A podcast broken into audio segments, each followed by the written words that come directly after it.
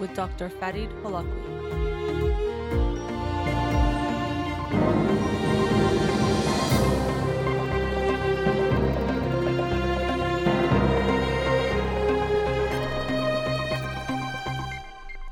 Good afternoon. Welcome to In Session. I'm your host, Dr. Farid Holakouee, and I'll be with you for the next two hours here on Radio Hamrah. Studio number to call in 310 441 0555. I'm a licensed clinical psychologist, so you can call in with any questions related to clinical psychology, including any emotional or psychological issues, parenting issues, and relationship issues as well. You can also follow me on Twitter or Instagram or like my page on Facebook to get updates on the show or suggest topics or books for the program, and the shows are uploaded at the end of each week to my SoundCloud page and podcast on Spotify and Apple Podcasts. Again, our studio number 310 441 0555. So lately I've been opening up um, or putting in my Instagram story for people to suggest topics, and I get many of those, and I, I thank you for sending those in. Uh, most of the time, I can't get to uh, I can only get to a few of them, but I also get messages and other requests as well. And I got a request recently for a topic that I'm going to start off the show. Um, so thank you to Amy for that uh, recommendation to talk about friendships. And I thought it was a important topic because it's one that gets neglected in shows like mine and, and, and the ways we approach our lives. And similarly, it gets neglected at times in our lives as far as the focus uh, that we put in the effort we put into our friendships. Usually, when we think of relationships and people talk about relationship advice, what we mean is romantic relationships only. But really, we need more than just that. We need more than just a romantic relationship in order to be happy, satisfied, fulfilled, in our social lives and how we feel in general.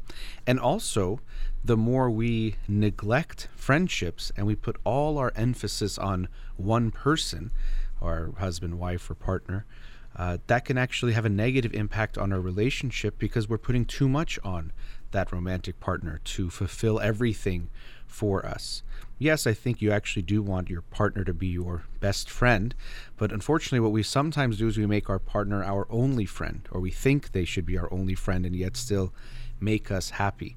And that's too much pressure to put on one person and too much pressure to put on one relationship, and that expectation will inevitably leave us disappointed and upset and unsatisfied with things. So it, it could be good to remember that we also need to focus on that. People can put a lot of time about dating. Who should they date? Where should they date? Apps this. How do you find that right person and create that right relationship which is very important and we should put time in that. But how much time are you investing in your friends and your friendships how much time are you thinking about those things um, when you are younger when you're in let's say school um, although school has been different this last year. There's a lot of structure set up for your social life. You're seeing the same people over and over for hours a day and with homework and other things it, it really facilitates our friendships but we do find is that adulthood also brings a crisis of friendships for a lot of people as well because now it takes a lot more effort or takes effort to maintain friendships. They don't just happen because okay, we're in the same school, uh, you know, eight hours a day. Now we have to actually put the effort into our friendships, and very often we don't. We don't actually do anything about it, and we become more and more isolated and alone. And the pandemic, of course, has magnified this. It actually has done a few things. It magnified that we were isolated in a social way. It also, I think, did encourage, and I experienced this too, some people reaching out to one another to connect and communicate over phone or video calls because we felt more isolated and it just made us think about things in a different way. So that could have been good. But I hope it's something that we continue to focus on and don't lose sight of. Now, these, there's some generalizations that I'll share, but I do want to uh, bring this up as well that women and men can differ in this um, respect. Women tend to be better at keeping friendships as they get older because they connect and they communicate. Again, these are generalizations, but they have a better time or are better at maintaining a relationship as the focus. There's been some research showing that men have a harder time with this, and what actually usually helps them maintain their friendships and their closeness is if it is surrounding some type of regular occurring activity, like playing. Uh, my brother's friends during the pandemic they couldn't do it but playing basketball every sunday or having a card night or some other activity that brings them together and then they maintain the the friendship or the friendships through that a little bit more easily than maybe it would be for women. So that's just something to keep in mind if you are male, female. Again, these are generalizations. You might not fall into that, but that's something that has been observed. Now, another important issue when it comes to our friendships is it could seem different from dating. And, you know, in dating, we're very particular and picky, and you have to have a right match and all of that. And I would think that in friendships, it's not as uh, we shouldn't be as picky. Also, you can have more friends, and the relationship, the stakes are a little bit lower. But I think people tend to actually forget that you need to choose your friends as well, not just, okay, well, this is my friend and I have to be friends with them now and continue being friends and continue being close with them. We should think about who we are being close with and being uh, connected to and what friendships we are investing our time, energy, and our emotions into. Um, of course, we talk about breakups in romantic relationships, and they can be very painful.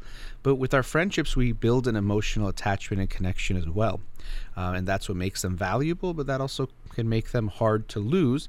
But it doesn't mean we should never lose them or never decide that we don't want to continue being friends or as close with someone uh, because it can hurt, just like we do the same thing in relationships. So it could be worth looking at, just like you think if I had to choose my partner, again, would I choose this person, which can be a risky question, but an important one to really think about who we're with and do we want to be with them and really taking that seriously. We can think the same thing about our friends, the friends that we are close and closest to. Are these the people we would want to be close to and surrounded by, and of course influenced by, because we are influenced by the people around us? Are those the people we would choose for ourselves? And we should think about that. It's not so easy, obviously, just like picking a partner, the same thing, to just, okay, I want a different friend, so I'm going to pick one. But it's something to be intentional about and not just think, our friendships just happen to us. Okay, these are the people that are in my life. I have no other choice. We always have choices to make, and we want to think very carefully about that when I work with uh, parents with their kids and especially with teenagers, there's a lot of thought about okay, I, I want my kid to have friends that are a good influence uh, on on him or her to to make them you know feel or grow better you know let's say focus on studies don't get into bad things whatever that means and all that. And and that is important because people are affected by their friends and teenagers especially when we enter adolescence. We know that that's a period where there's a shift from looking to your parents as the people you look up to and learn about the world and, and want to be like, and they now look to their peers to be the ones they want to be more like or they try to understand the world through. So it's very important who your child is going to be friends with as a teenager. We can't totally control that, and parents try to do that. I think that usually backfires. My point here isn't getting to that point, but to actually recognize as adults the same thing is true you're going to be influenced by the people you surround yourself by. And so we want to be mindful of who we are surrounding by ourselves with because we might think, oh, no, I don't get influenced. I'm my own person. But we are human beings. We are constantly being influenced by our world. The bigger overall culture is always affecting us and influencing us, uh, but also the smaller circles that we tend to spend more time with and connect with and communicate with. That's going to have an even bigger impact on who we are, how we live our lives, what types of goals we set, what types of uh, lifestyle we create. It's going to be heavily impacted by the people you surround yourself by. So it's just something to be mindful of. Another important aspect of friendships that can come up is this notion that, well, if someone's my friend, or especially this, you know, best friend, feeling or uh, description or label that we might put, then I have to tell them everything or I have to be, you know, they have to know everything about my life and I should always go to them for advice in all areas of my life. But I think we want to be careful about this too. it's not that I'm saying hide things from your friends, but being aware of who we're getting advice from. Because a lot of times when people give us advice, they're talking much more about themselves than they're actually giving advice to you. Sometimes, if they're unhappy about something in their life, they give you some kind of advice about uh, that which is what they wish they would do if they were in your shoes. A classic example is people who are married will, you know, if they're not happy in their marriage, will say, "Oh, don't get married," or, you know, "Oh, just have your fun right now," because they're imagining themselves. They're not feeling good about their position, but they're putting themselves too much, uh, imagining themselves in their, your shoes rather than you in your shoes living your life. So we do want to be very aware of who we get advice and support from. And sometimes it could be something you recognize that some friends are better for certain topics, but not good for some. I'll go to this friend. When it comes to dating advice, I actually really appreciate their perspective. They make me feel understood, not judged, and I feel like they have some words of wisdom to share that actually do help me. Whereas you might go to a friend and they make you feel bad or judged, or they always have a negative mindset, let's say about men or women or relationships in general, and they're going to put that in their advice to you of, oh, they're all this way, or, oh, see, you shouldn't be with this person, or uh, maybe too romantic. Oh, it doesn't matter what happened with them, make it work, make it work, pushing you too much in a certain direction. So you have to really look at that and learn who do I want to go to about different things? And even with that friend that you might not want advice from, you might still tell them about things in your life. So you might even, let's say, talk about your dating life, but not necessarily ask for their advice. Or if they give advice, kind of don't go down that avenue too far and just hear them and, you know, kind of move away from it. But it's not someone that you want to explore that issue more deeply with, and that's totally fine. Uh, and going back to the earlier issue about who we choose to be friends with, uh, we want to make sure we have friends in our life that make us feel supported, that make us feel that they want what's good for us and what's best for us. We can naturally at times feel some envy. We would want to say, Oh, I'm never going to envy my friends. I only want what's best for them only 100% nothing else but that and and that's possible but a human emotion we have is envy that when we see someone have something that we would like whether it's something a material thing some relationship some quality we can't even have a healthy envy that comes up and there's a difference between a healthy envy and a toxic envy um, healthy envy is wow i admire that part of them or what they have i wish i had and so I want to see what I can do to get there. So I can even still be happy for them if I envy them, but I w- realize that I wish I was in their position. I'd like to, to make that happen.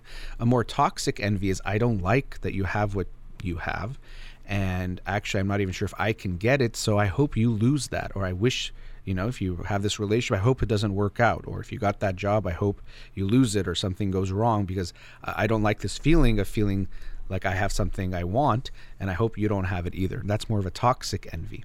And so even in ourselves we should look at this am I having any of this toxic envy and that's not coming from a good place and if we have that in our lives it's not going to make us feel good. It's like a poison um, that we're going to keep swallowing.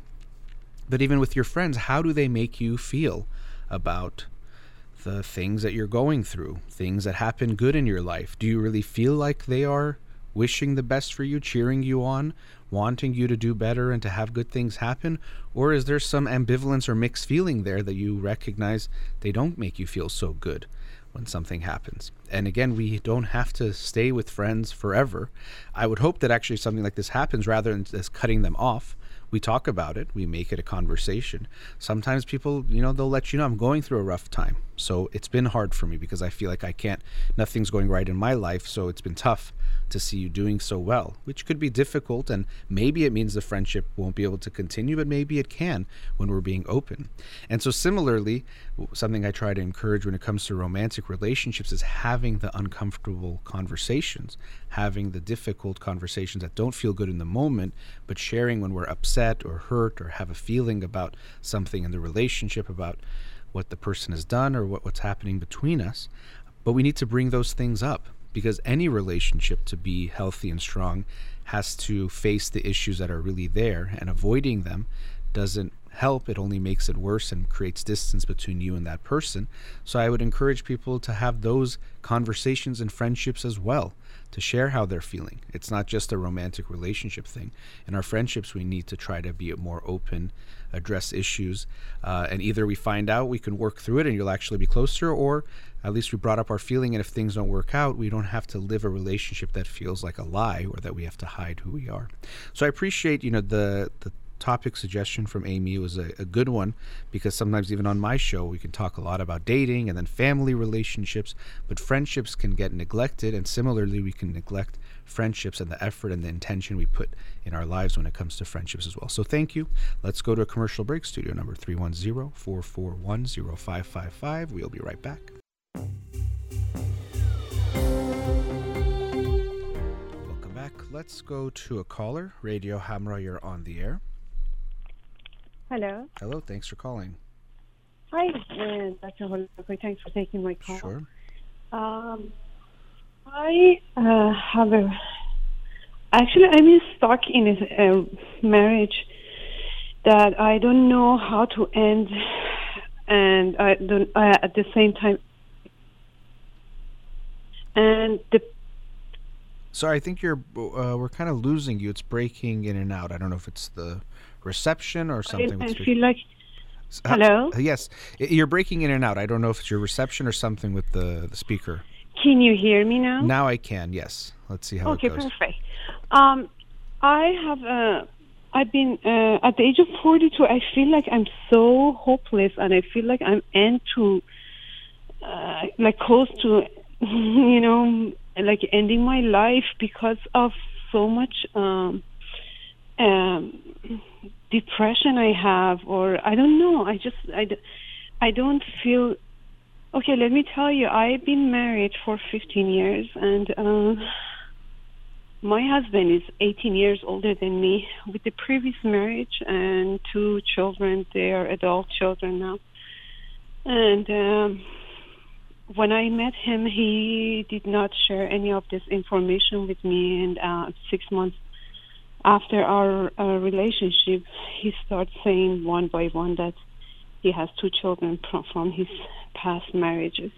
Actually, he had two marriages before. And um, I was um, very young. I was 22 at that time.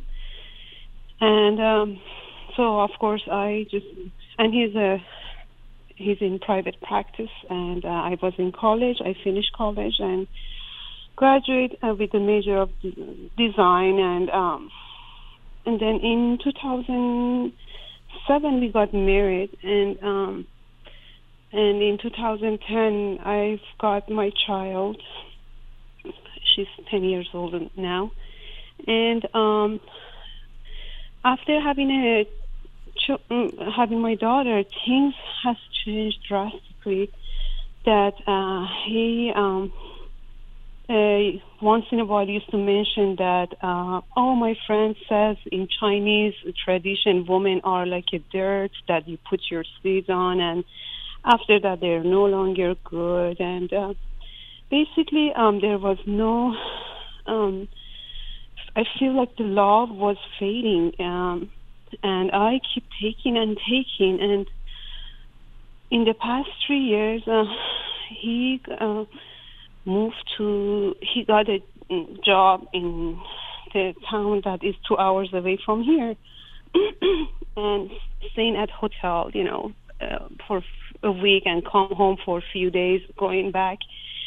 And uh the distance made our relationship a lot worse to the point that um he just didn't have any he never called during the time that he was away and, and never called to see how are we doing and if we need anything or when i call him he wouldn't you know show that much of interest or he said oh i'm busy. I'm going to call you back. And he never did. I am now so what happened was uh, two weeks ago from my daughter's spring break i went to mexico and um with his acknowledge and I told him, let's go together. You have a time off. First he said yes, and then after the last minute he changed. He said, no, I'm not going to go. You go, and that's it. So I sent him a text and I said, okay, we are leaving, and then um, after that, he took a, uh, he sent this uh, text, my text, to all of his friends that uh, uh, with all the curse word that um, my daughter's uh, idiot mom or lots of curse word that they cannot say it on the air. And um, he said she's leaving, and uh, and he sent that text by mistake to me. And uh, when I saw it, I was so broken, and I said, "Okay, I was. Uh, I'll make sure to send this text to the right person that you were trying to send it." He didn't feel sorry anything about it, and um, and I it's honestly it's ruined my uh, week of vacation with my daughter because I just travel once a week, once a year, just go go away to fresh up and come back and you know take care of my daughter. But now I'm to the point that, um, and he mentally abused me a lot because um, many times happened that um, he has his friends over, and if they want to spend the night,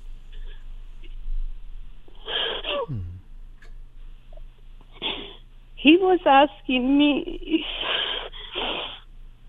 they can have an intimacy with me, and I just rejected. And I remember one time, one of his friends, who was a retired police officer, he came from Chicago to stay here for a few nights, and um, he asked me, "Oh, my friend is so interested in you. He says you're so beautiful, this and that." And he just, I'm okay if he can sleep with you and you know make him happy. And I said, "No, no. What are you talking about?" And then I hear the steps that he's even I rejected. He asked his friend to come upstairs and come to my room. So I was so afraid. I went to my daughter's room because I knew I'm next to my daughter and he can't do anything to me.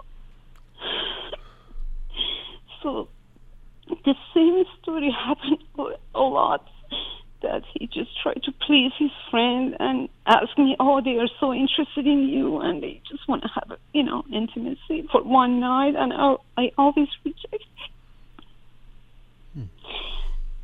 So all of these thoughts now making me that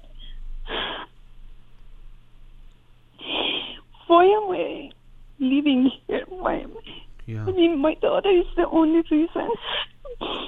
But but how is this good? How is this? Well, I'm. I, oh, you mean for you to stay living? Yes, I thought you meant to live with him. Um, no. what you And- I, I'm I mean I'm in disbelief in what you're you're sharing. It sounds so horrible, so horrible. Um, I wanted to let you keep going, he but uh, always yeah. told me that. You know, you can't. If you get divorced, uh, since I had two past divorce, I can man- manipulate the court and the system that they go to my fa- on my favor, and you'll be the loser. So, and I'm here now, and to be honest. One time I shared with my daughter, I know you're going to say, oh, she's minor, she doesn't understand, but um, she's 10 going on 20 and very mature girl, very understanding. And I just um, asked her simply if we can have a, mommy can go to separate house and daddy separate and what we, we still love you, we support you. And her reaction was that no, mommy, I like it like this, and if you go away, I'm gonna run away from the house. So I try to just stay in a marriage to make her feel secure that um, she's okay. But at the same time, I feel like I'm her role model, and I don't want her to see this is what to expect and accept it from Yeah. men. So I have a lot to say. I know I don't have much time to No, share with you, but I feel like um, mentally I'm completely tired. You know, course. so if he whenever he comes home, he just record my voice. If I get angry or scream, he record it. he, uh, without my knowledge, and then when I ask him, why are you doing that? He said, oh, I just want to have it just in case, you know, it's like he's setting me down for divorce or not. I don't know. And I try to work with him and, you know, understand, I tell him that if you have a child together, you know, you had two previous marriage. I never been divorced before. But um I doctor, I don't know. I can't make a decision to Hmm. leave. But at the same time I can't tolerate to stay here. Hmm. I cannot in this marriage. Yeah. And financially I don't have support.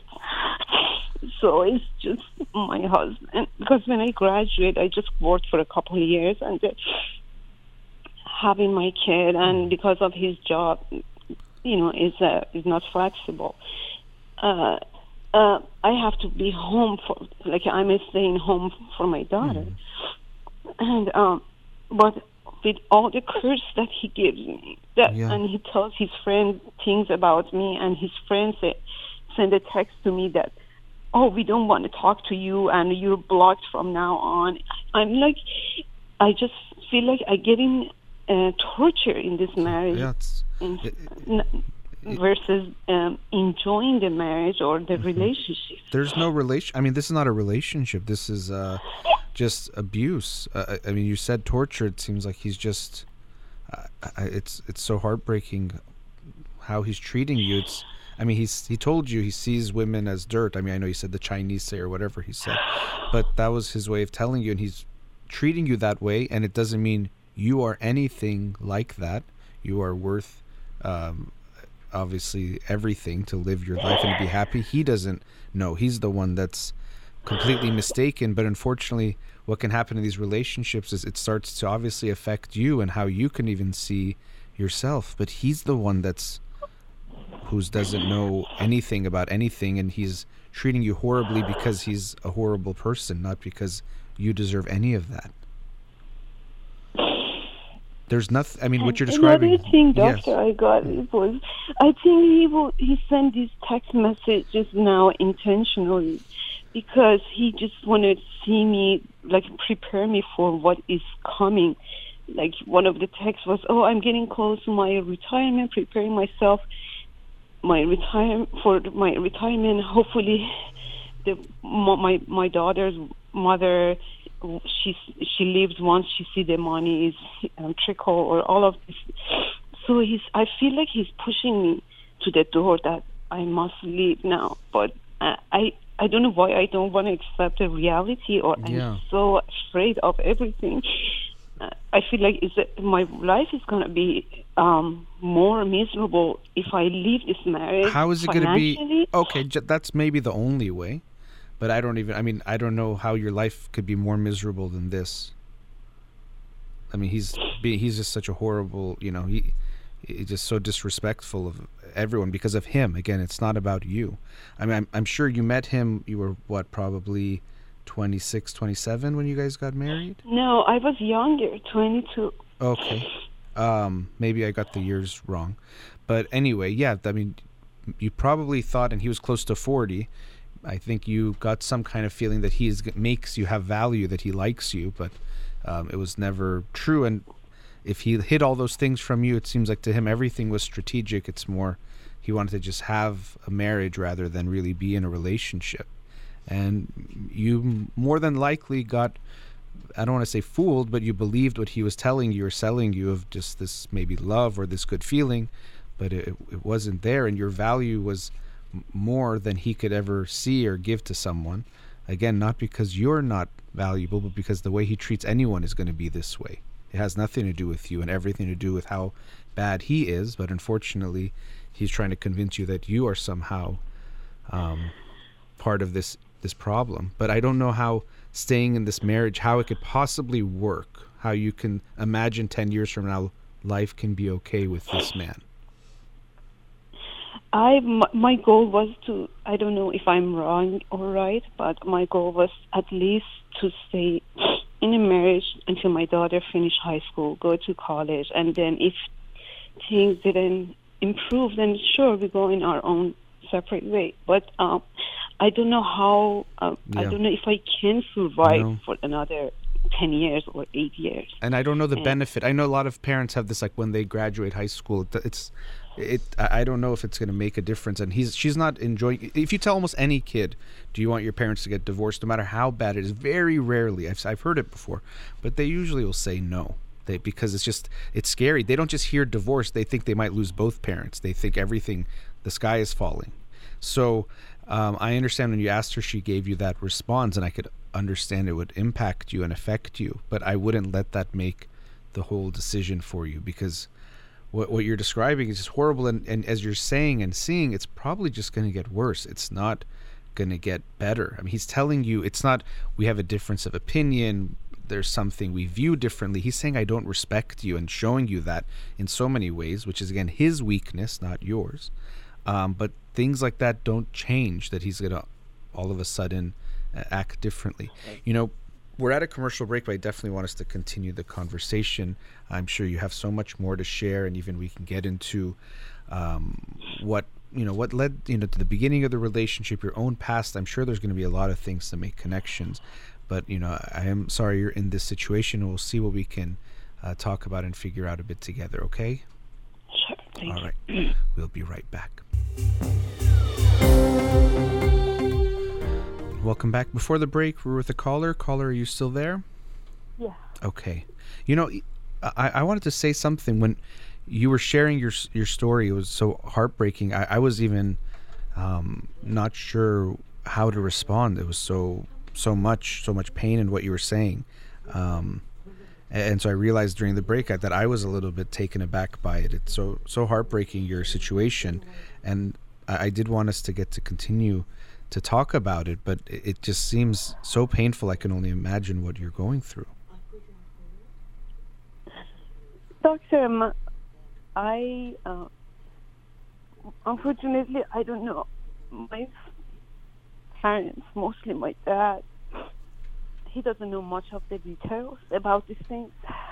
But when I tell him that I'm very unhappy, he, I don't know if he has that old um, thought of, oh, you have to stay in marriage, or oh, no, you should stay. You have a daughter, and um, why you want to get divorced? All of that, and I can't explain to him, and I understand in, of his age because he's in his seventies, and I feel like by doing this, um, I will, I may hurt his, his feeling, or he will not, uh, uh, he will not happy, he will not be happy with my decision. Um, but my fam, uh, my uh, siblings, they believe that he's uh, just a monster that I have to leave him and get out. But Yeah. I feel like because he's an American and two different cultures, and he's well more well educated, and because of the title he has, I always afraid. Um, and uh, financially, he's on control of everything, and I'm in a um, limit budget. So my fear is um, if I go pursue through a legal system, um, he will have you know this top attorneys, and he will. I mean, like the two previous marriages that he won. I'm afraid the same thing happened to me, and I lose everything here. For four years ago, he forced me to sign a paper that was against my will regarding the house that he was buying it for his investment. And uh he when i asked him why should i sign it? he said because you're not working and this is my retirement money and i don't want to share it with you. Of course when i'm dead then you can use it but i want you to sign this. And he had his friend over so that i was forced to, forced to sign this paper so he took my name out of everything that um was investing in that house. So similar to this uh he did many many things. And um i be, because i thought he, you know i tried to be honest with him. I tr- i did everything for him. But at the end i realized you know i just uh destroyed my future. Anyway um now i i am completely um if i can't i don't know how to start it if if i want to start a divorce I don't know where to start. And to tell you the truth, I'm really afraid. I mean, Yeah. I just, I just don't know what's going to happen to me. I'm I'm sure it's very scary, and I don't know the financial details, and I can't tell you what would happen in in a divorce and and what he would do or wouldn't do. Um, it is a very scary situation because you don't know. And sadly, what he's done, which is often the case with these kinds of relationships that are uh, emotionally abusive, is he's made you feel weaker and also tried to take away your power in so many ways, from financial to even maybe he made you feel like you don't need to work, that that's good, but it, you know, but it's all to to limit your power and your ability to be away from him because he unfortunately, it seems like he sees you as another piece of property I know that sounds horrible, but that he doesn't see you and respect you and probably anyone as a human being. So it's just how do I keep you? He's trying to keep you, which is not fair, and he's made you feel and actually made you less powerful in taking care of yourself. But it doesn't mean you can't. I, I don't know what it would look like. I don't know what your support is from people around you. I'm just telling you what I'm hearing from you. It's not going to get better from what you're describing him and it's not going to help your daughter either to be in a household where this is happening and where her mom is feeling the way that you are. She, it, it, I don't show any of my. You do. I, I mean, I, I, I know, but they all people will know. I'm not saying it because you're not good at it, but I'm saying they feel it. Your daughter does feel what's going on in this home. So you can think you're protecting her, and I'm sure you do a lot. I'm sure you uh, put a lot inside. I can only imagine how much you have to put inside. But to think that it's not having an impact, or even if you're saying she doesn't feel that pain, think how much more of a loving and good mom you could be to her if you were feeling better, if you weren't feeling all this pain. So I get it. I'm not saying you're not doing a lot to to make her not feel the pain as much, but this is not a happy household. It's not a good feeling in this house, the way you're describing it to me. Doctor, how can I help myself? I mean, I know I have to go at the end. I have to go to this path to get divorced, yeah. but how to prepare my, myself because I, whenever I it comes to yeah. I think about it, I just try to cross it out. I'm like, no, I don't want. I don't want to even start it. It's like I'm den- denying the reality, you know. And I feel like, oh, this is not just real, and it's, it's going to get better. It's going to mm-hmm. get better. But like you said, it's not getting any better. Yeah. You well, know. Well, when something is so scary, it, we always want to avoid it whenever we can, and th- you can always avoid it. That and that's kind of the problem here. Um, as far as preparing, obviously we can talk about that. But one thing you have to know is that it probably will never feel like you're ready, in the sense that it's going to feel good it's possible you get to such a breaking point. I hope you don't, but that you just feel like you have no other choice. But it's more than likely going to always feel wrong to take this next step.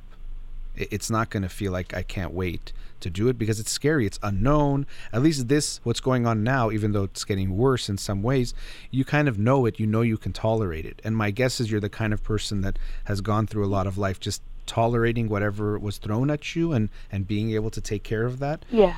Um, and unfortunately, you think that's that's life, but you're just surviving and not, you know, um, trying to carry all the burden and pain for everyone else, but it doesn't work. And your daughter feels it again, like I said before, as much as you're carrying it. So you're going to not want to do the next step, but it's always going to feel off, but it doesn't mean it's not the right thing to do. And so, what you'll need, you know, you mentioned your siblings, you're going to need to ask for support and help emotionally, maybe even financially, maybe staying somewhere, whatever it might be, uh, that could be hard for you. We can look at that, how that is for you, because again, if some of what you've shared and the personality you might be expressing, you're someone that takes on all the pain and doesn't like to ask for help, but it might be necessary, and you don't have to go through this alone. It's not going to just be you against him only. You need to have your support. And I'm sure that there's people, if they care for you and love you, they want to support you through this. And so part of your preparing, yes, yourself preparing, that can be very, very important, but also preparing as in building your support network and structure around you because you're going to need them and, and you deserve to have them right now. Dr. Holakouee, uh, another thing is when I uh, I'm 42 right now, and I, I always think I need to start a career. I just I was not happy with the major I had, and um, but now I say I think I'm too old for doing anything, and because of so much I have in my plate, it like stops me from going for moving forward.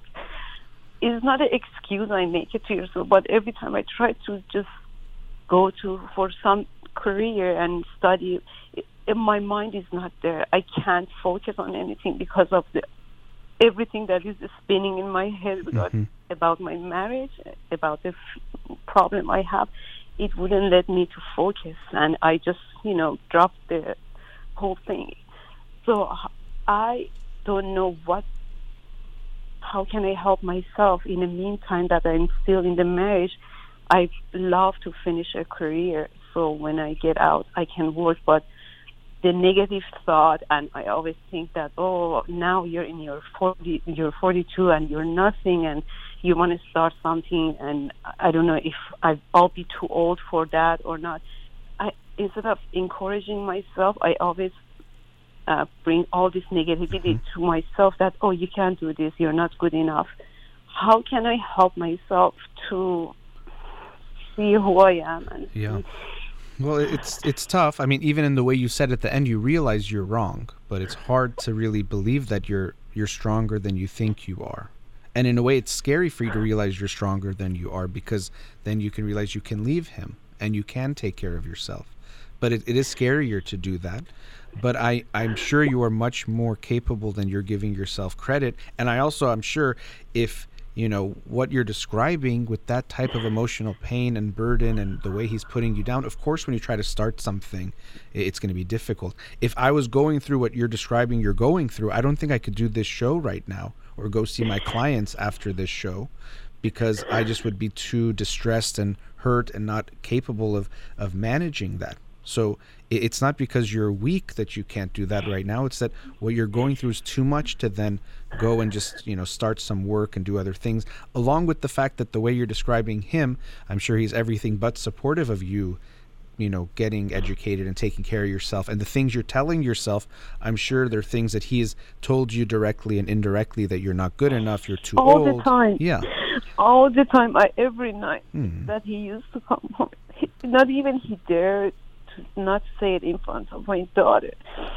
And I always told him at least show the good, like a, let let my daughter see that you treat me nice because she's gonna grow up. And he he just laughed at me. He's like I don't know anything and uh, making fun of me. But I try to show him that she needs to see the love in the family. So she needs to grow in the fa- house that you know has of love and all this um, everything, but um, he just he, he's not there. He he never. He's like he doesn't hear me. He doesn't listen to me at all. All he does is coming mm-hmm. home, being on the phone with his friends, and we we both sit here, and my daughter sit on the other couch watching TV, and none like not not exchanging any words with me. Just ask my daughter, "Oh, how was the school?" And she said, "Oh, it was fine." His relationship with my daughter is really good but um, it's just me that he just don't want to see me. I feel like in this house I'm just a just a housekeeper, you know, just taking yeah. care of his daughter and um, make sure everything is perfect. But when it comes to support um, mentality, nothing is there. And I try to just say, say, okay, maybe it's okay as long as you know my daughter is supported. But now I I'm in the point that I'm mentally getting tired. Yeah, uh, I can't it, take it no more. No, and she's getting affected by this. Even the coldness of your marriage. Let's say you guys don't fight in front of her, she still gets affected by that. I think you're also fooling yourself to think that your daughter's so happy in this home. No, she's not. Yeah, she's no, not. No, I, I, I know that she's not because mm, but she's very quiet. She keep it to herself. Yeah, because she like doesn't have the space to, to share what she's going through. This is not a, a safe home. You know, you're she's learning, unfortunately, probably like you to hold things in. And I don't. I know you're saying she's he's a good father. Uh, again, I'm only hearing your side of things, but I find that hard to believe. But maybe I don't know what their relationship is like. Maybe they don't fight, or maybe he doesn't explicitly disrespect her the way he does to you. Um, so maybe compared to you, he treats her much better, but that's not saying a lot. So I don't know how yeah. good they're. Re- when you say they have a good relationship, what gives you what, what's that based on? Um, like mostly, um, if there he's, um, he tried to just um, teach her science stuff, um, watching science um, um, video or Mm-hmm. It's like communicate with her. He's not active with, pretty much with her, like playing soccer or anything with her. All he does just sitting and try to show her about um, different subjects of the science or computer or all of that. But um, But when he goes away, you said he doesn't call you. Does he talk to her? no, Okay, so a good. maybe maybe just um once a week he just texts to say to say uh oh hi um like name my daughter Mhm. oh hi just want to know if everything is okay. And my daughter barely responded to him. And I didn't I don't want him to think that I did not allow her to not respond. So I asked her oh please um, let your dad know you're doing okay you know. I try to just um I don't want she gets in between our yeah, uh, which you, you. Yeah, but yeah. the- I just but and even obviously you have a respect to your dad, and you can't talk to your dad dad this way or that. what did way. he? d- What? How does she talk to her dad? Um, she she she talks like it's like um, sometimes the oh dad you're dummy, and I said you know you can't talk to your parents like that. You cannot talk to adults like that. If you talk to your friends like this, it's between you and your friend. But with adults, you can, can never use this thing. She's not using that much of the word, but she thinks she's very she's free to say anything to her dad, and Well- he just uh, take it and he doesn't say anything. Oh, he doesn't say anything. No. Okay, but you know the way you're saying he doesn't really call. Um, if they're not talking for a week, I'm not sure how close they are. I, I think you're trying to tell yourself like I'm doing something good by keeping them close. I'm not saying you should tear them apart or not let them, and you're not saying that you're doing that. But I, I don't get the sense that there's well, a lot the of reason good. I do that because I was hoping he does the same thing to me when, if my daughter, you know, she's doing something wrong and I try to warn her, she support he's supporting me to say, "Oh, your mom is right," but it never happened, doctor. It never Yeah. happened to tell her that, "Oh, your mom is right," or "Yes, I think if- we do this way, it's a lot better." You know, n- I never had that support even in raising my child. Yeah, I mean, I don't see a lot of good that's coming from you and him being together. The, the- other than the financial, I almost see nothing that's any benefit, and even that, I don't know how it's going to play out. But I'm not sure what's the good of being, and even he's not in the even in the home most of the time. So I don't know how much will change if you're divorced. Other than the What would you recommend? What What would you suggest for me to do? Um, I don't know. To be honest, I don't know where to start it from. How? I mean, how can I get up? You know, and stand for myself and move on. I can't. I can't. I'm just. I just. I feel like I'm lost, doctor. Yeah. I mean, the feeling is that you're not sure you can do it, and it's not going to be easy. And I'm not an expert on the legal side of the divorce, but it's going to feel, like I said, it's not going to feel right the next step you're going to take if it's if it's towards that. But as I said, you're going to need support from other people. And after the break, we're at another commercial break, but I don't want us to stop um, yet. So we'll talk some more. But I want to see who do you have in your life that can support you and help you. You mentioned your siblings, and that seems like they agree that you should not be with him. So I'm wondering who you do have in your life, and we can talk a bit more about that and what you can do after the break, okay? Sure. All right. Uh, we'll be right back.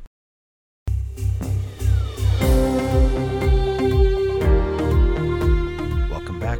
Before the break, we are with the caller. Caller, are you still there? Yes. Okay.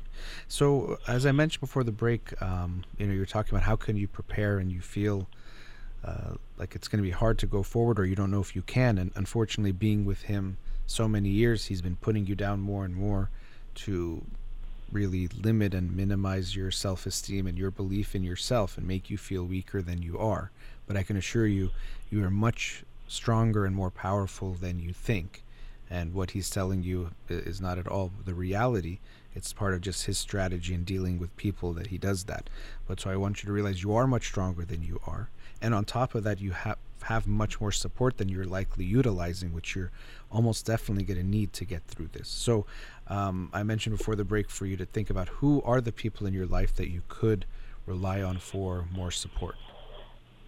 I have uh, only two. Uh, my brother and my sister. They both live in different states, and they're you know um, busy with their life. I prefer not to get them involved. uh, yeah, I call, t- talk to them, you know, call them and share what's going on, and they feel sad, and they they same as you, they just wonder why am I here, uh, why am I staying in this marriage. So that's uh, from my sibling, but and Dr. Holakouee, um, um, But can I stop you there? ago- Let me stop you there for a second. When you say you don't want to get them involved, what do you mean? because I feel like it's too much um, for them because they are um, they are not even nearby me to just you know support me. But whenever I feel so down or too emotional, um, I call them and they are always um, available to so I can talk to them. But um, Okay, but when I, when you say I don't want to, it's not that they're going to do everything for you, but it's that you likely will need more from them. You know, of course, we can't expect them. No one's going to do everything, but it's likely you can ask for more support from them, whatever that means, than you are getting. That's that's what I mean. But so it's not all or nothing that either they're going to do everything for you or figure it all out, but that you will need more from the people around you. And so hopefully if they're there and it doesn't have to be the way you're describing it, it's just when you get to kind of a crisis point or you can't handle it anymore, you call them. You might need to more proactively ask for help, which as I, I alluded to, and I think it'll be important to look at, might be challenging for you to ask for help. Um, and, and you're going to need that because, uh, as I said, you are much more powerful and stronger than you likely think you are. But also, this is not something that you or anyone should have to go through alone. And so you, you can and do deserve to have the people that would want to help you. And it might even be uh, put some pressure on them in some ways, only whatever they're willing to do. But um, I think it might be hard for you to feel like you're a burden on someone else. So you don't that's want what to I do have that. that feeling. It's like too much burden on them. That's yes. and that's the issue where you likely are seeing it uh, you know as too much. You, you you see your burden bigger than it is. And when we love people and care about people we sometimes do make sacrifices and do things to help them. That's why we we have one another. But i, I could see how that would be difficult for you. But there seems to be something you wanted to share about um, two years ago. Yes, um, two years ago, um, I was um, spe- I was talking to your dad on his show, and um, I gave him a brief information about what's going on. Uh, and back then, it wasn't as uh, bad as now is, but his advice to me was to um, because my daughter was age uh, was eight back then. He said um, it's a worst, it's a bad timing for a girl from age eight to twelve, I believe, for parents to get divorced because they're uh, because of their hormonal changes and all of that. And uh, he advised me just to be like this Persian expression, cool and care, so and try to let it go. But and I tried to do that, but uh, uh, I didn't uh, get much of a result, and things got worse and worse Yeah. for the past two years. I mean, yeah, being deaf and uh, blind, eh, we can only do that to a certain amount. You know, if someone is yelling in your ear, you no longer can be deaf to that. So, um, I, I'm not sure how much of it was has changed since then. From what you're describing to me, it's like I mean, this is not just something you can. When he's saying he's inviting his friends to have sex with you, this is not just something we can say. Oh, just close your eyes or pretend like it didn't happen or go to your daughter's room and wake up the next day. I I don't think that's possible. So yeah, we can sometimes just with withstand certain things, but some things we we cannot. And maybe it's a little bit worse this age, let's say to other ages, but it's always a cost benefit. Let's say it's better at 14, which I don't know if it even re- really would be. Um, these next four years of what she would go through and you would go through also is a cost. So, uh, my thought is it that's not enough of a reason. Again, I, I don't want to tell you what to do, um, but to me, that's not enough of a reason to say, oh yeah, let's wait till she's 13 or 14, because then it's always going to be really, really hard. Maybe it's slightly easier than I don't even know, but what you're Sorry describing to is interrupt you, but, but that's my exact question I have from you because I've been seeing um, therapists a lot, and my question is why no therapist can tell a person um, like you you must do this or you must not to do this. Why they cannot give you it, it, it's a complicated. person definite answer? It's it's complicated, and and so here part of it also I think is you want someone to tell you because you don't trust yourself enough. So you want me to tell you, and maybe to give you permission to say you are allowed to get divorced, because even your dad is telling you you shouldn't. Which also your dad, Yeah. first of all, you're right. He's older, older generation, culturally issue, and you haven't even told him everything. So if someone tells me I don't like my teacher, I want to switch classes, you know, stay. But if you find out the teacher's hitting the kid, you're going to say, okay, we have to get you out of that class. He doesn't know, and maybe you don't want to tell him, and you don't have to. But we have to be aware that his judgment is a judgment without information or without all right. the information. So of course he's going to, and the old school and all the things you mentioned.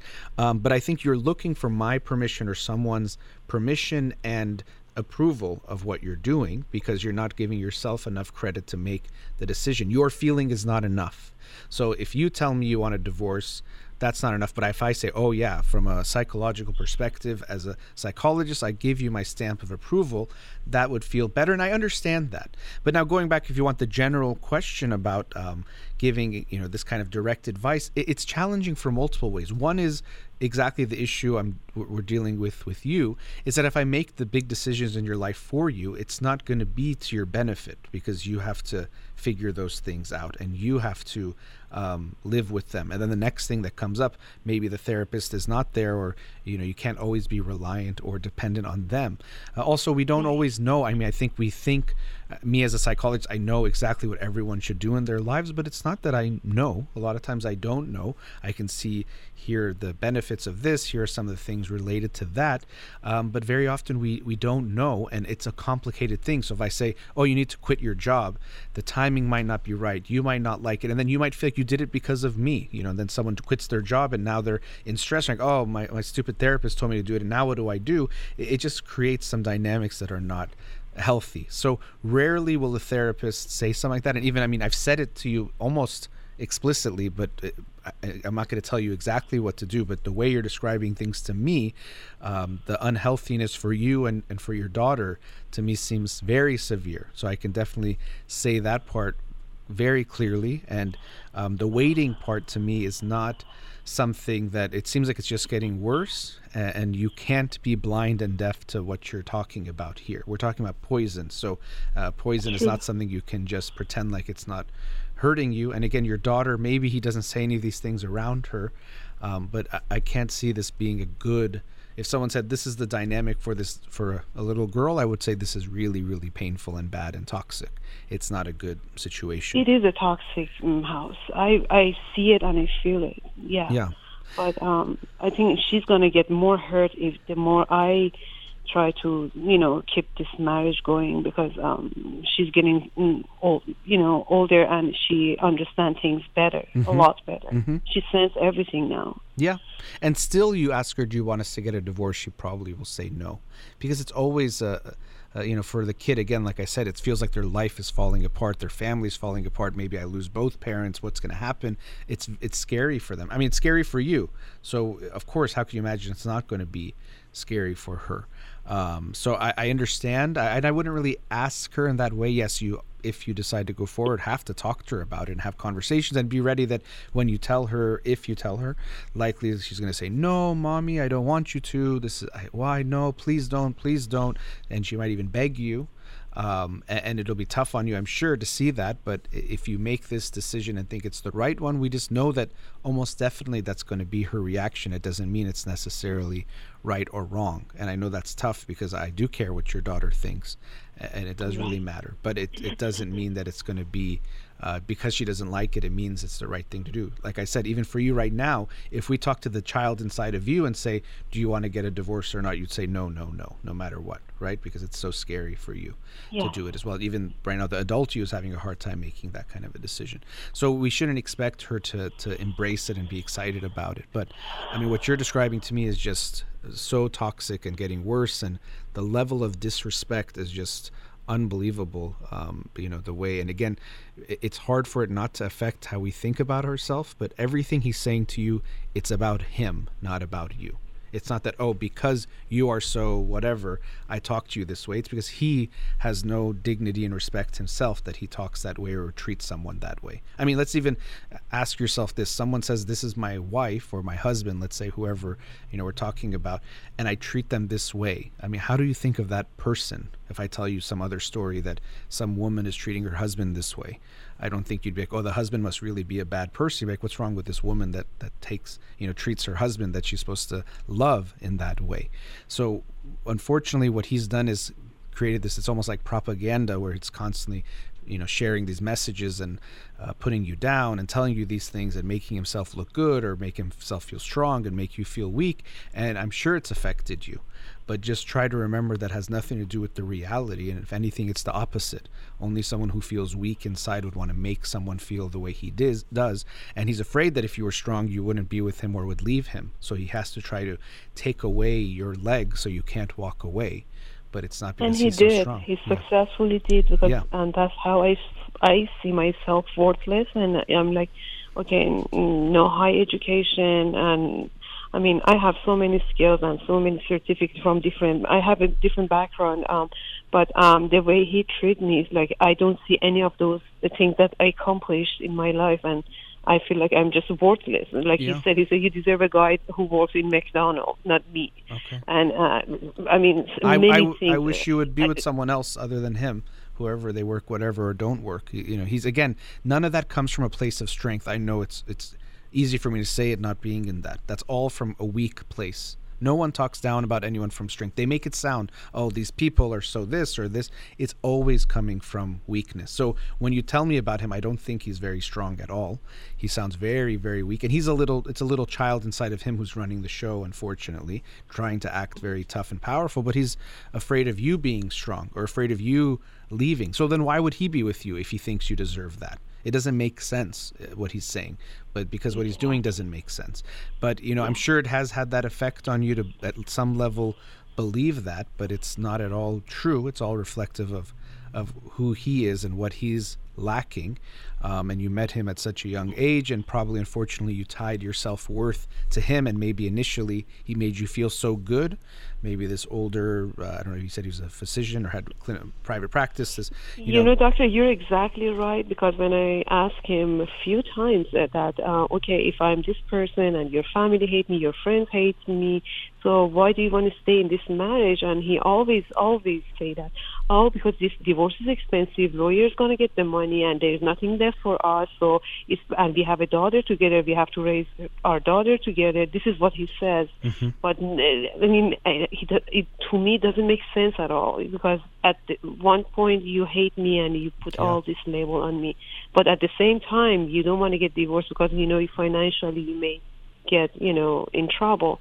So I, it's like I- I'm confused. I'm lost in everything. Well, he's. I mean, he's kind of telling you he doesn't really care about any. And look, the way he's treating you, he still is living his life. He's doing whatever he wants, but he doesn't want to deal with the financial price. But he doesn't want to do anything, care about anyone.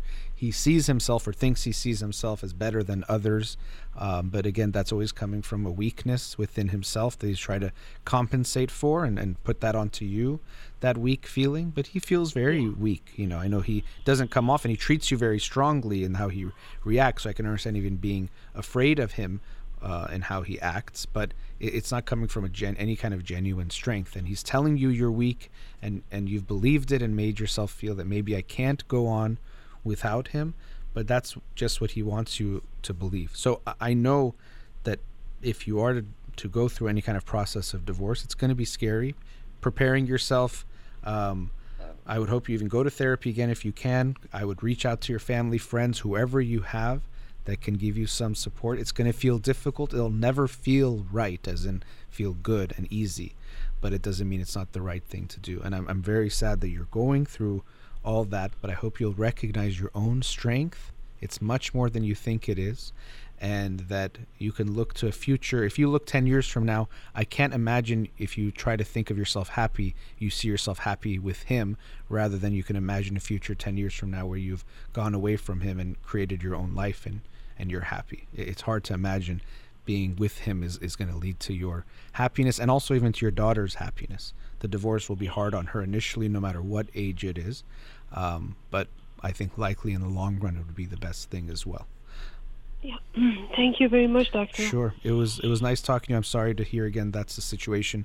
Wish you the best and hope you have Thanks so much. You made me feel a lot better. I was just, I'm, I was just, I, Hmm. I, I, I didn't, I didn't know what to do. To be honest, I feel, I felt so hopeless, so hopeless. But then I said, I need to reach out to you to just I'm- I'm hear, glad you did. get some advice from you. That's very. I I appreciate that you said that. I'm happy to hear that, and I hope you recognize that I'm I'm glad it was I was helpful. I hope it was helpful to speak with me. I'm glad you reached out, and that's exactly what I'm talking about. You have to keep asking for support in more direct ways and people around you. Keep getting help. You deserve that. And realize that even I'm glad I made you feel better, but it wasn't about me. That strength is within you that's going to do what you do, need to do next. No one is going to do as much as you can and will do to help yourself. And I hope you really see that and believe that. And, and again, wish you the best. It was very nice to get to talk to you. Thank you. Have a good one. Thank you. Take care. All right, let's go to another commercial break.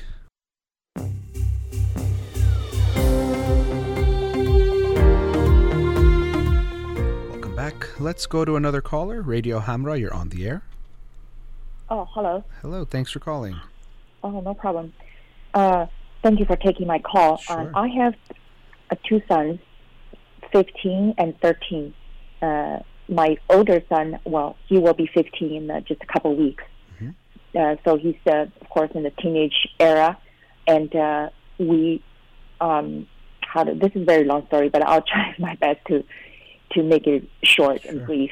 Uh, the, my 15 year old son has been experiencing a very severe uh, sleep uh, sleeping disorder. Basically, he cannot sleep. Uh, doesn't matter how he tried, he just can't sleep. So he stays up two days straight, you know, and then he, but then he get uh, to into the sleepy mood, and then he will be able to sleep uh, for maybe 12 hours, sometimes even longer, you know. So he's go, he's um, right now he has established this kind of a, a pattern.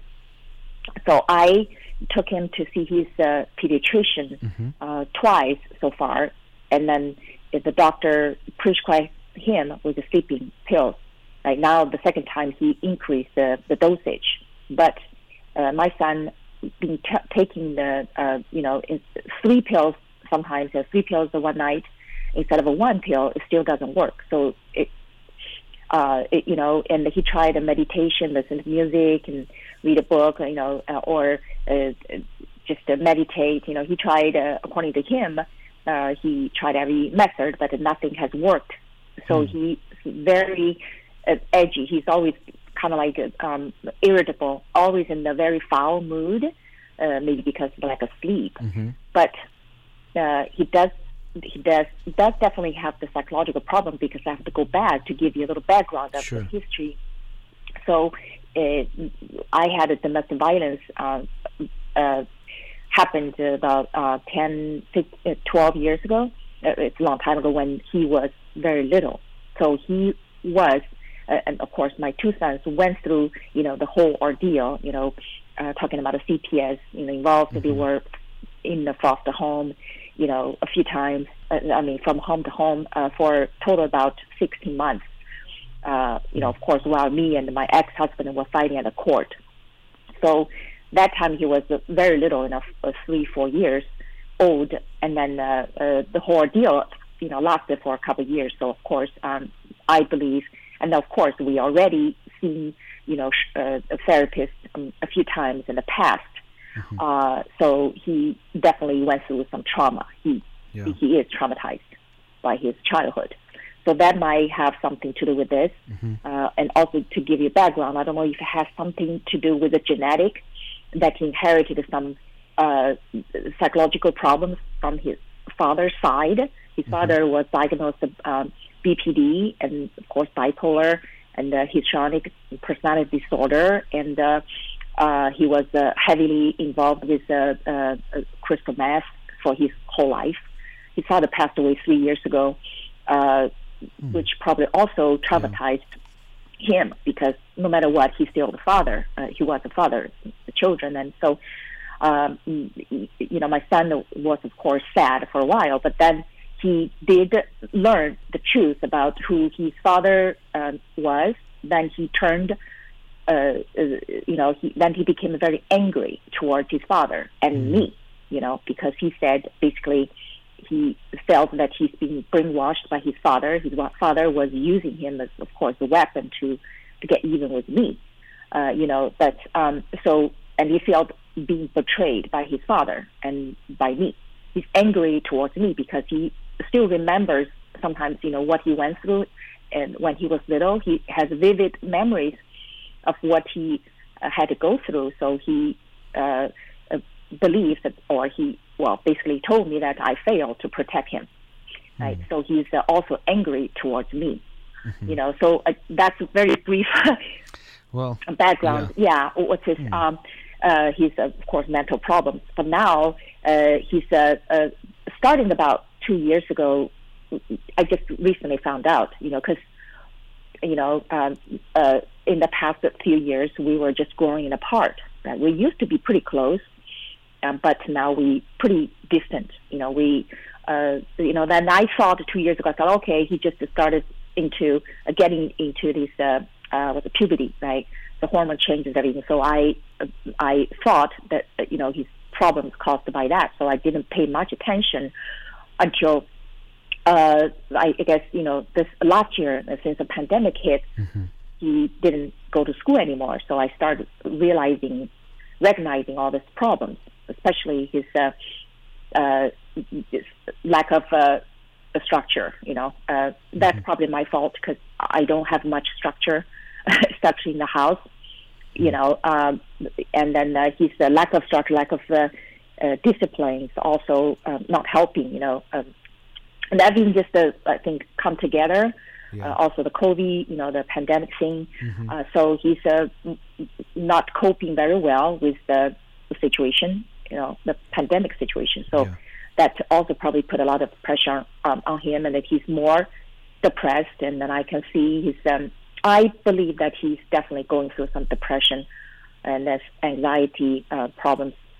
Uh, But he denies he's uh, depressed, but he admitted that he has uh, anxiety issues.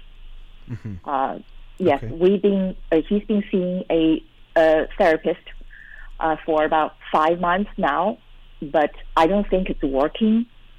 Uh, you know, uh, this kid can be very manipulative. Okay, and then I understand that sometimes he just uh, twists stories when he talks to his um, therapist. He can, you know, he he does uh, uh, manip- manipulate story. You know, he doesn't tell the whole truth. So I don't think that's also very. Uh, I don't think that therapy is working. So I'm pretty devastated here. Mm, you know, yeah. I see my son uh, only 15 years old and have to take pills after pills. And uh, oh, by the way, last year I think this in- in- information also important. He uh, took some street drugs. Um, later on, to found out that uh, uh, uh, uh, probably uh, Lexapro. I don't know what else he took, but he told me that was only one time. Uh, you know, but I had to, I, I did have to take him to the children's hospital to to ER. Uh, you know, he almost overdosed On uh, Lexapro? on Lexapro, yeah. He didn't even know that somebody Okay. just gave him some street. Yeah, his friend. You know. Usually, Lexapro is an antidepressant and it's slower acting, so it's usually not used as a street drug. Um, Okay. I, don't know if that's what it was. Are you sure it wasn't something like Xanax or something else? you know, he, uh, according to him, the story was the kid trying to give him a Xanax, you know, because uh, Ian said, you know, I'm, I hate my wife, I'm very depressed. Uh, you know, this was last year, earlier last year, the January, you know, so before the pandemic. And then he he, he expressed his uh, feelings, you know, just unhappy and depressed at home. And then the kid just say, hey, uh, I have some Xanax. So the kid, I think, tried to sell him a Xanax, but he uh, didn't want it. So the kid give him something else. So the teachers, um, uh, also school found out, you know. So the teachers uh, believed that it was Lexapro, but he didn't Okay. even know because you know uh, they just uh, the kid just give him a little like um, bottle without any label on it, so it could be anything. Yeah. But he took a bunch of them. He took about ten or twelve of them, you know, and they started getting probably hallucinating. You know, he's very lethargic, you know, and then uh, but he didn't tell me, of course. And then when he went to school in the morning, he probably went to oh yeah he um, went to the bathroom. He had to throw up for many times. You know that's how he got you know um, uh, busted by teachers. You know because they they, uh, they they finally he got caught. You know do, you know probably vomiting in the bathroom so many times. So they questioned him and they called the police. You know then the school also and notified me and I had to go to school. You know the, the police um, had to escort him to the ER, the children's psychiatric um, ward. Uh, you know, for the treatment. He was, uh, you know, by law, I think it's called a 72 hour hold.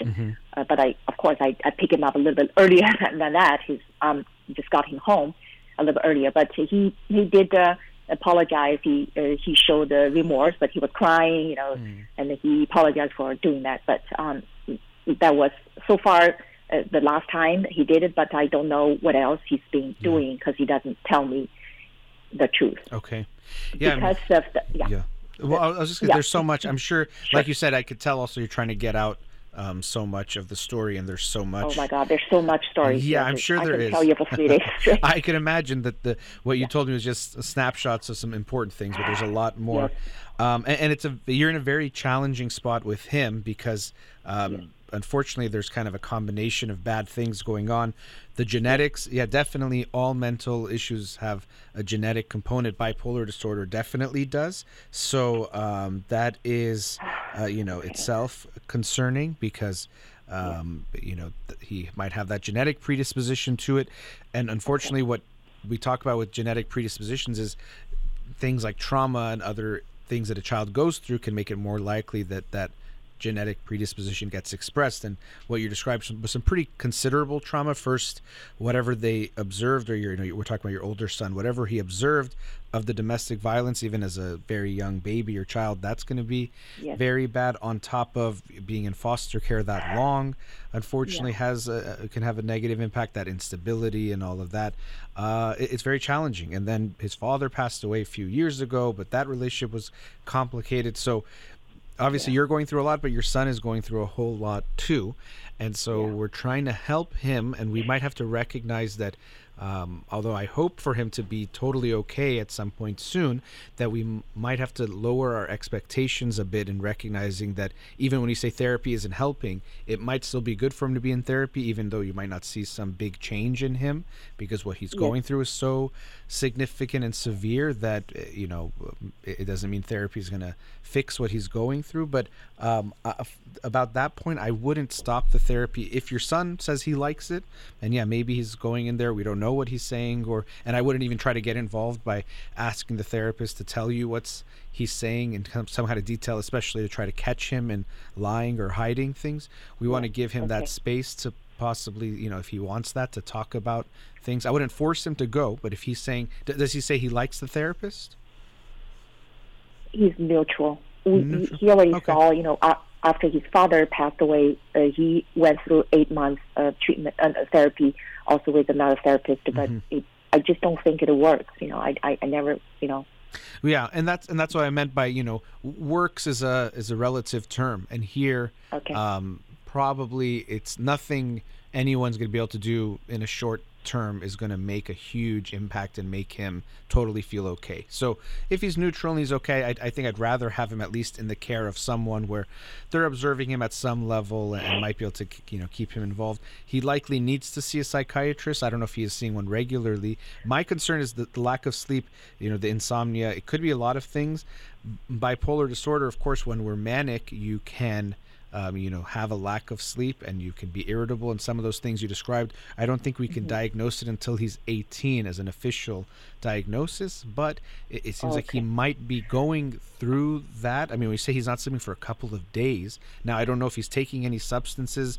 As far as you know, you're saying he, he shared with you those few times he did. I don't think so. I, I did look, you know, when he's not home. I, I searched his room thoroughly twice. I couldn't find anything. Okay. Yes, that was one of my concerns, but uh, I don't think that's. Yeah. I, I did make him promise me, but of course he's uh, already lying, you know, a lot and manipulating, you know. So I don't know, but basically we don't have very good communication right now. We don't. We Yeah. barely talk. Basically. And, and so, related to that, you know, I know it's hard not to monitor him, um, and I'm sure you will. So I'm not saying don't do it. You won't do it at all, but to really make it like a, a, you know, cops and robbers, you know, prison guard and prisoner probably is not going to be the best. I, I understand your concerns about him. Now, let me, um, you know, we're about to, we're at a commercial break, but I don't want us to wrap up. It'll be the last segment, but I'm going to put you on hold and we'll talk some more after the break uh, about Sure. what, what we can figure out together. Okay. All right. Yeah, sure. Thank you so much. All right, we'll be right back. Welcome back. Before the break, we're with a caller. Let's go back to her now. Okay. Hi. I'm here. Yes. Okay. So, Doctor, yeah, what thank you were you. sharing, what you know, your son is going through a whole lot, and it's not exactly clear what is happening. With the, you know, the two days of not sleeping that you mentioned. Um, of course, that sounds like a, a drug could make that happen. Especially you said his father used meth. That's the first thing that comes to mind. But um, when Yes. people are manic, they also can have a extreme lack of sleep. Uh, so I don't know when you talk to him, does he say anything? Does he try to sleep? Does he just have no desire for sleep or need for sleep? What is what does he share? Or uh, what has he told you about that experience? Uh, oh, I'm sorry, I didn't hear the last part. Was When- that a question? Yeah, like what does he tell you? I try to sleep, but I can't fall asleep, or he says I just Right. don't even want to sleep, He said that he wanted to sleep. But he can't Yes, fall he- asleep. Okay. Right, he can't. He said that he can sit, uh, lay in bed, and just staring at the ceiling for six hours, seven hours. Hmm. He just can't fall asleep. You know, Yeah. uh, and I, I, I, I, you know, to be honest, at the beginning, I, I kind of, you know, what I was suspicious whether or not he was telling the truth. Like I said, you know, you're right. I, I suspected that he probably didn't even want to sleep, but uh, now I believe him that he he does want to sleep. I can tell just from his uh, facial expressions. You know, he he's he is very physically tired. I can see from his face Yeah. uh, body language, but he just, uh, you know, during the day sometimes now he's very just uh, lethargic and he's dragging just the way he walks, you know. But I don't see him. He's a typical teenager. He locked Hmm. Yeah. himself in the his room. Um, I, I'm not allowed to, you know, enter his room, and he's just, uh, you know, in his room all day long. I, Yeah. Sometimes I don't see him for two days, you know. Well, that and that's tough, and I'm sure there's you know your relationship uh, with teenagers is already tough enough, but the way you've described tough, yeah. the the upbringing and the life you've he's had and you've had together, I, I can imagine your relationship with him is more than a little bit complicated. So that makes it hard too, because um, you know as parents, a lot of times we think our role is to control our parents, our, our kids, or stop them from doing certain things, um, and we have to and there is some of that but if you create too much of a power dynamic with him where he thinks you're trying to get him to not do certain things or stop him um, it's probably not going to help. And really he's he's suffering and he's struggling. So he's going to Yes. need you to be in a way on his side working with him rather than trying to oh you're doing something wrong or bad. He seems like he's spiraling a bit out of control. So he's going to need your help um, and he's going to need a lot of help not just from you. He needs therapy. He's going to need to see, a, I think, a psychiatrist for a pretty like a full evaluation. Has he seen a psychiatrist? I know he went You to the hospital, so I'm sure there had to have been some uh, Yes, connection there. Yeah. sorry for No, interruption, no but I, I to answer your question, yes, I uh, uh, just like you said, I did think about it, and I asked uh, his uh, doctor, the pediatrician, and then whether or not he should, uh, you know, get get a, give us a referral, you know, to see a psychiatrist, which we haven't done so far. And then the doctor said no. Uh, let's. Uh, doctor said uh, let's try, you know, increase dosage of the sleeping pill you know, see if it works. So I think the next step, uh, since the, the pill doesn't work, so I um, probably have to, yeah, get a, uh, uh, start. Uh, we have to start seeing a, psychi- a psychiatrist. Yeah, I think So that's this is the question I was going to ask you, doctor. Sure. What do you think? What the psychiatrist can do uh, at this time of, you know, being Well, I mean, you know, again, I think what you're describing, unfortunately, the level of what your son is going through, n- no one thing is going to fix this. You know, it's not like uh, the psychiatrist. I wish there could be one pill that's going to make your your son totally okay. So uh, it can help in. First of all, we need to see the diagnosis, and it's harder at his age of 15 to uh, almost 15 to give a diagnosis because a lot of these like bipolar, you can't diagnose really until adulthood is more typical. But it does seem like there's Oh, definitely some signs there. So I think he's going to need to be first of all fully evaluated and monitored, possibly put on some medication. Uh, I don't like medication I for know. any age, but especially for teenagers. But what you're describing is pretty significant. Uh, distress that he's going through. So, uh, and that also brings me to a point that I, I'd want to make. uh, When I talk to parents in general, I, I try to convince or convey to them how Mm-hmm. important it is to tell your child rather than you need help, that you deserve help. You know, your son is really in pain and struggling. And sometimes when we tell someone they need help, it could feel like we're telling them you're messed up or you're the problem. But your Right. son, I mean, what he's going through is incredibly painful and hard and difficult, and we, we he think he deserves help to feel better than what he's going through. Um, so a psychiatrist might help with getting a, di- a diagnosis, possibly Okay. medication, but also monitoring him because what I- you know we have to keep an eye on him, even if he didn't have anything going on now, based Right. on his father's diagnosis, based on Yeah. the family history of what's happened in his own life. You know, Yeah. unfortunately, and, and even your your younger son, I, I'm I'm concerned about him too. That we have to I, be I, I am also. Yeah, I'm sure you are. Yeah. He's doing better, you know, Okay. for relationship wise, communication wise, and other aspects daily life. Uh, he's okay with me so far, but he just turned 13. You know, the uh, the hormone just kicked in. I so I don't know what he's going to turn into. To be honest, in Sure. the you know next uh, couple of years, he We- could yeah. be the same or worse. Even. We don't Yeah. know. Yeah, teenage years are tough for every uh, child and every family to go through, but you know, Yes. but everyone has gone through it, so we know that you can. It'll be tough. Um, and another thing is, unfortunately, uh, I'm sure their relationship with you is complicated. And you know, he Yes. tells you. I think you said he told you things like, "Oh, you didn't protect me," um, and uh, you know, I think the focus. And also forgot. Uh, I, this Sure. is important. Sorry, I, Yeah. I need to tell you.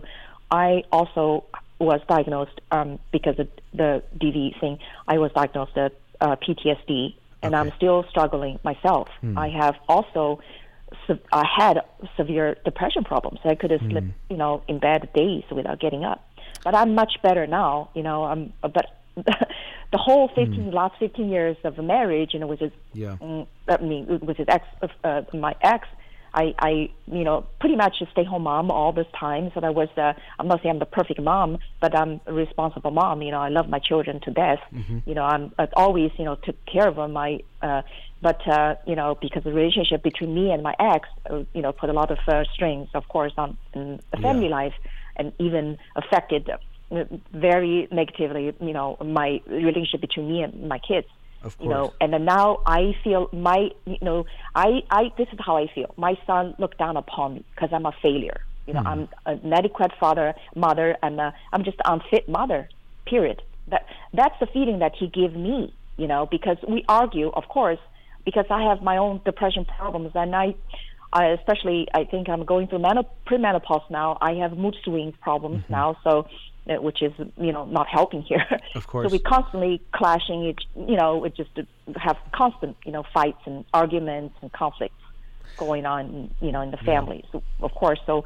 And then that's why he stopped communicating with me completely, you know, two, three years ago you know but i didn't i was so busy you know doing just trying to be uh, you know 100% full-time single mom so i i neglected his uh, emotions and feelings mm-hmm. you know but now until recent and pandemic thing happened we all crunched up in the house so i started realizing all these problems Yeah. so it was it was my fault. So he felt probably not only anger towards me, he felt also being left out, being neglected, you know, ignored. That I don't love him, I don't mm. care for his um, emotions, you know. But he also know that I am also depressed sometimes, you know. And Well- then so when we when I question him and mm-hmm. trying to get him ener- energized and do things, and he'll say, "Oh, you're so depressed. You know, in, in what position do you think that you can?"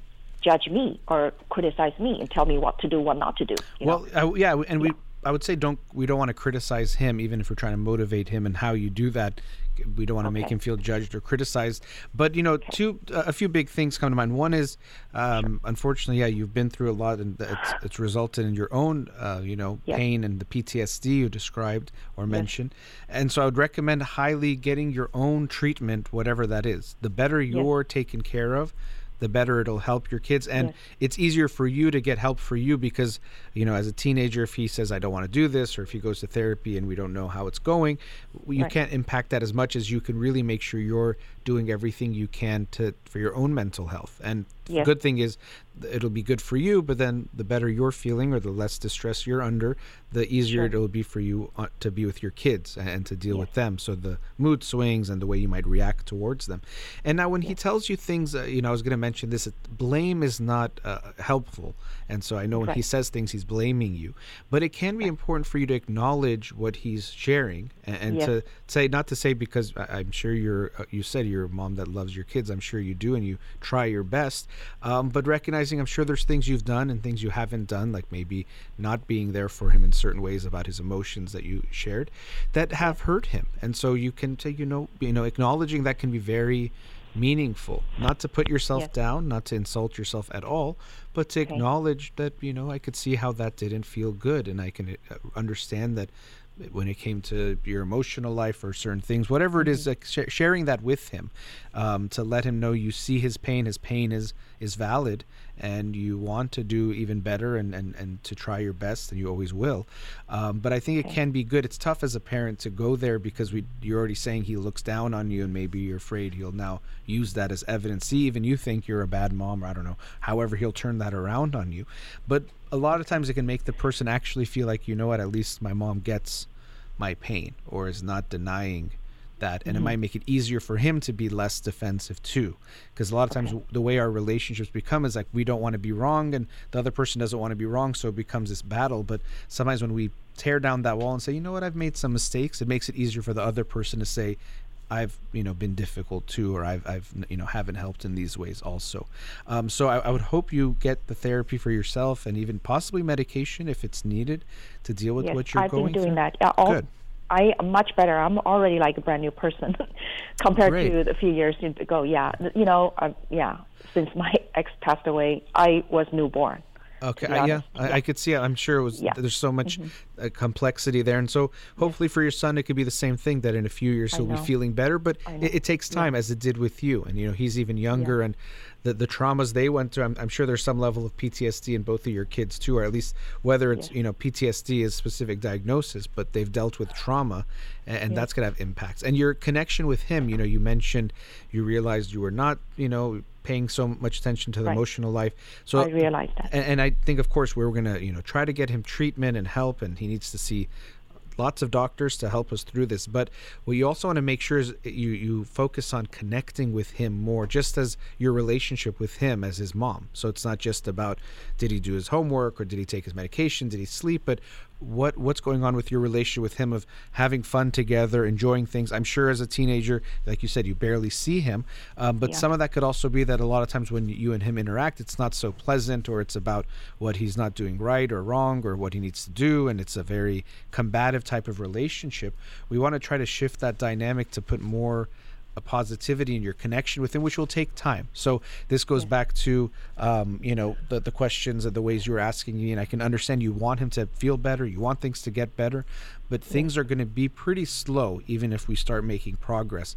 There's a lot going on here, as I, I don't need to tell you that, but there's a lot happening that we're going to have to deal with, and so it- it's going to be slow, and and you're trying to create a type of relationship with him you probably never had before but that will Okay. take time and, and he's really struggling and so i think the pandemic it's been hard on everyone but i could see how with the particular issues your son has it's made things even worse, Worse, and yeah. losing structure and just being kind of like floating and through life Yeah. and you know Yeah. uh, and unfortunately it's you know it's a tough place to be at so um, keep getting the support and the help. You know he needs to see doctors. I wouldn't stop the therapy even if you're not sure. It, it's not going to change so No. much. The therapy is not going Right. to w- what you're talking about therapy is going to be one part of a many part solution. So uh, if he's okay with it you're saying he's neutral that's not bad for a teenager. You know, might not get sometimes they really like therapy but a lot of times they're like whatever about it. So i hope you'll continue with that and i know whatever i shared also can't be that helpful because there's so much going on here but i do uh, wish you the best appreciate you calling uh, and, Oh, thank you so much, doctor. Uh, Sure. Is it okay for me to to call you back uh, to sure. join the next again? week or? i'll be on yeah i'll do the show wednesday would, would be happy to Every get to Wednesday, talk right? yes okay, all right. Uh, okay, thank you so much, Sure. doctor, for Nice talking for to you. all your insights. my Yes. pleasure have a great day You too. Thank you. Bye bye. Take care. All right. That brings us to the end of today's show. Thank you to Ghazala here in the studio. You've been listening to In Session with Dr. Farid Holakouee. Have a wonderful day.